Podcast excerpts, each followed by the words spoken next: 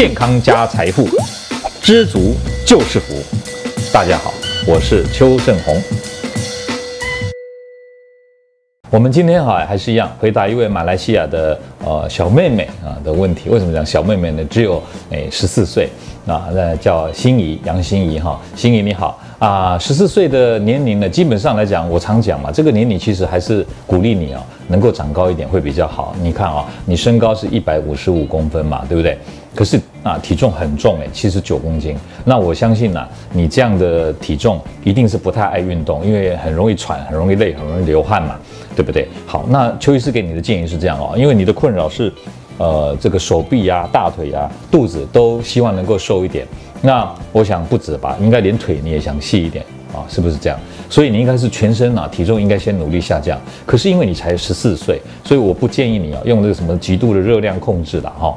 基本上三餐你一定要吃，为什么？那个是帮助你生长发育一定要有的营养素，不可以缺少。可是呢，你要改善你的不良的生活习惯，怎么讲呢？邱医师有看到哦。你呢，爱吃零食又爱吃宵夜，哦，对不对？什么叫零食？零食就是三餐以外的东西，你可能看到好吃的、看到好喝的，你都拿来吃一吃、喝一喝，对不对？你知道吗？这个就是让你发胖的原因呢，对不对？你三餐以外的时间，如果你晚餐是六点吃完了以后，你可能晚睡，所以到了十点、十一点肚子饿了，你又吃，所以你等于一天至少四餐。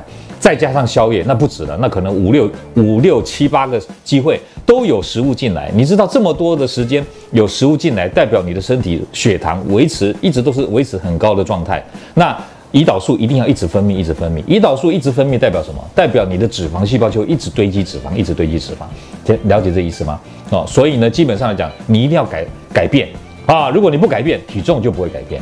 好，那你要怎么改变呢？很简单嘛，就是三餐时间有吃，对不对？三餐以外。